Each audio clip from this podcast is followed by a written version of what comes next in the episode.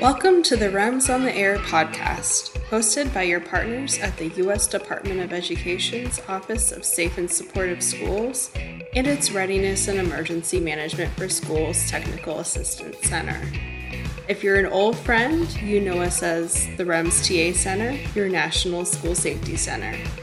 Join us as we chat about key topics in school and campus safety, security, and emergency management with experts and partners from the field.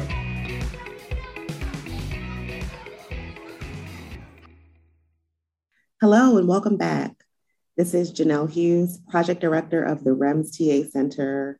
I'm joined by our training manager, Amanda Everett, and today we're going to talk about opioids, drug related emergencies, and substance abuse prevention. Janelle, this is such a critical topic for schools to be aware of and get support with addressing and managing. Opioid use and abuse was declared a national public health emergency in 2017, and it's a concern to schools because it so broadly and deeply affects individuals and communities. First, we want to make sure we have a common understanding of what we mean when we are referring to opioid use, misuse, or abuse. Prescription opioids can be misused or abused by an individual who takes another person's opioid prescription, even if it is to relieve their own pain. And opioid medication in ways other than prescribed, such as taking it more often, taking more than the prescribed dose, snorting or injecting the drug, or mixing it with alcohol or other drugs not described as safe by a doctor or pharmacist, or the opioid prescription to get high. Schools may find the threat of opioid misuse and abuse affects their population in several possible ways. Students may use or abuse opioids themselves, leading to issues with drug dependence, addiction, and even the potential for overdose. Parents, guardians, family members, or roommates of students may be dealing with addiction issues at homes, with members of their household using or abusing opioids themselves. And parents and guardians may be unaware that opioids they have in the home are being taken by their children.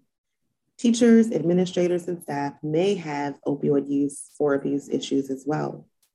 Members of the educational community might bring drugs physically to the campus grounds, and in some cases, lead to drug dealing on or around the property.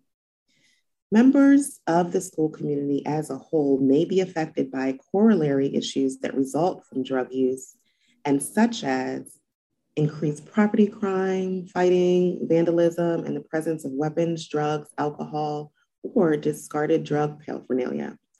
This can affect the overall safety of the environment and students' sense of safety as well.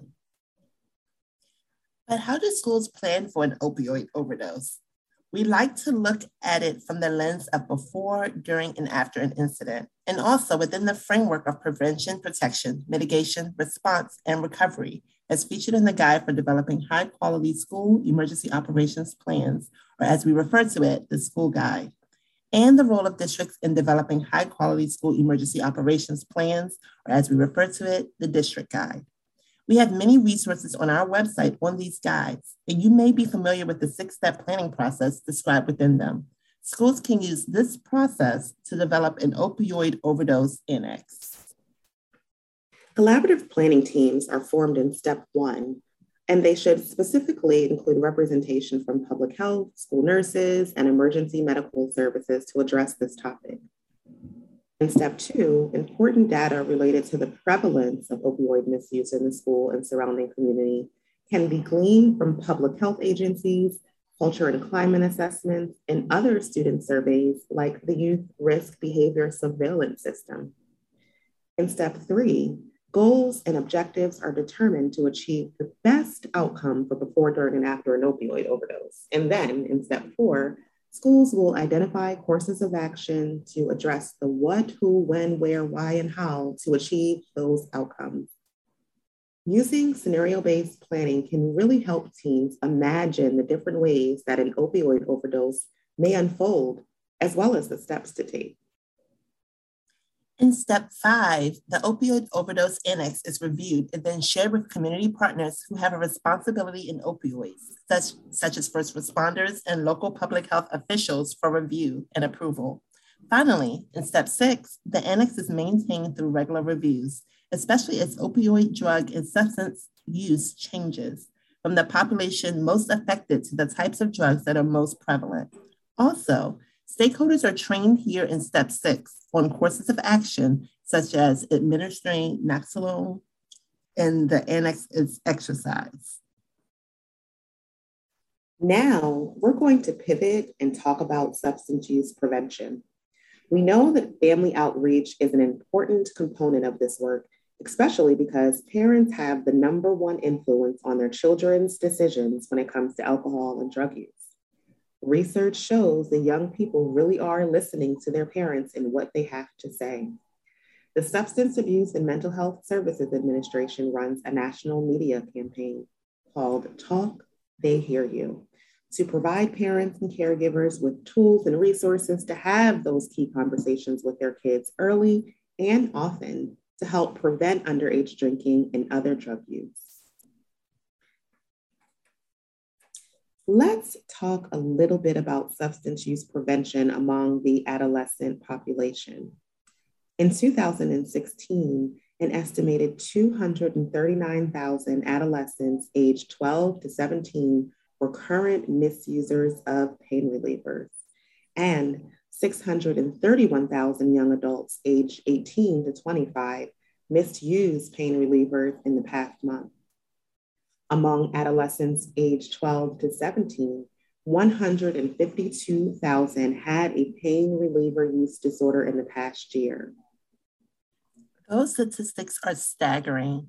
Schools, school districts, and institutions of higher education may find the threat of opioid misuse and abuse affects their population in several possible ways.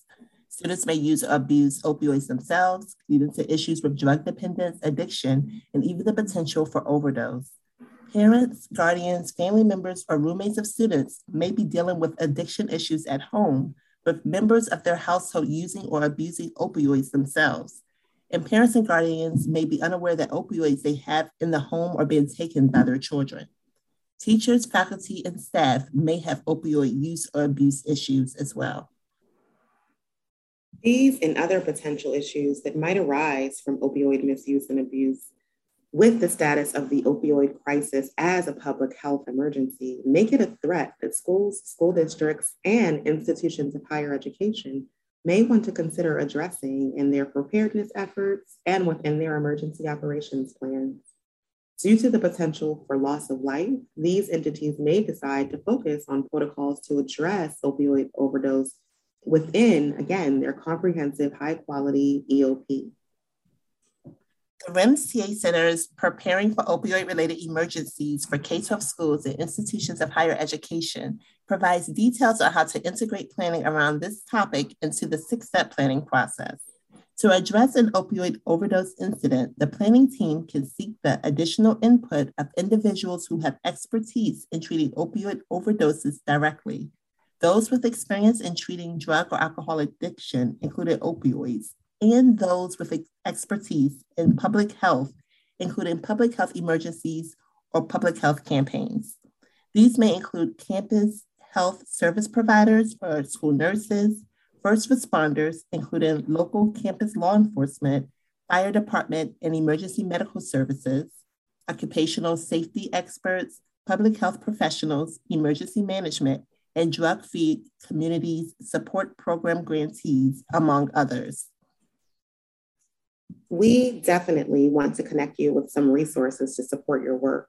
First, the REMS TA Center researched and published a fact sheet on preparing for opioid related emergencies for K 12 schools and institutions of higher education. Download and read that to learn more about developing an opioid overdose annex. You can find a link to that on our podcast page. This fact sheet also references more resources that you can explore. The REMS TA Center hosted a webinar on opioids, drug related emergencies, and substance abuse prevention before, during, and after the COVID 19 pandemic, which features Dr. Fisher as a presenter. Definitely watch this archive 90 minute webinar that explores the concepts we talked about today more in depth and features federal resources to support your work on youth drug abuse and substance abuse prevention. Now that you've learned more about this topic, we encourage you to first check to see if your school has an opioid overdose annex in its emergency operations plan. If not, your school safety planning team may want to consider developing one. Second, we encourage you to look into opioid prevention and response programs, funding, and resources available in your state and locality. Lastly, think about with whom you can share the resources and information we discussed today, and even this podcast. Think about those with roles and responsibilities in opioids, drug related emergencies, and substance abuse prevention. Thanks, Amanda, and thanks so much to everyone for tuning in. Remember to follow the REMS TA Center on social media at REMS TA Center and to bookmark the REMS on the Air hashtag. You can also tweet us using the REMS on the Air hashtag if you are dealing with similar topics. If you have any questions on the things we talked about today or just want to learn more, send us your questions by email or give us a call at 1 855 781 7367 to pose questions that can possibly be featured on the podcast. And of course, don't forget that you can also email us at any time at info at remstacenter.org to join our mailing list where you'll get up-to-date information on webinars, web chats, and other virtual opportunities to learn and share. Thanks again for tuning in.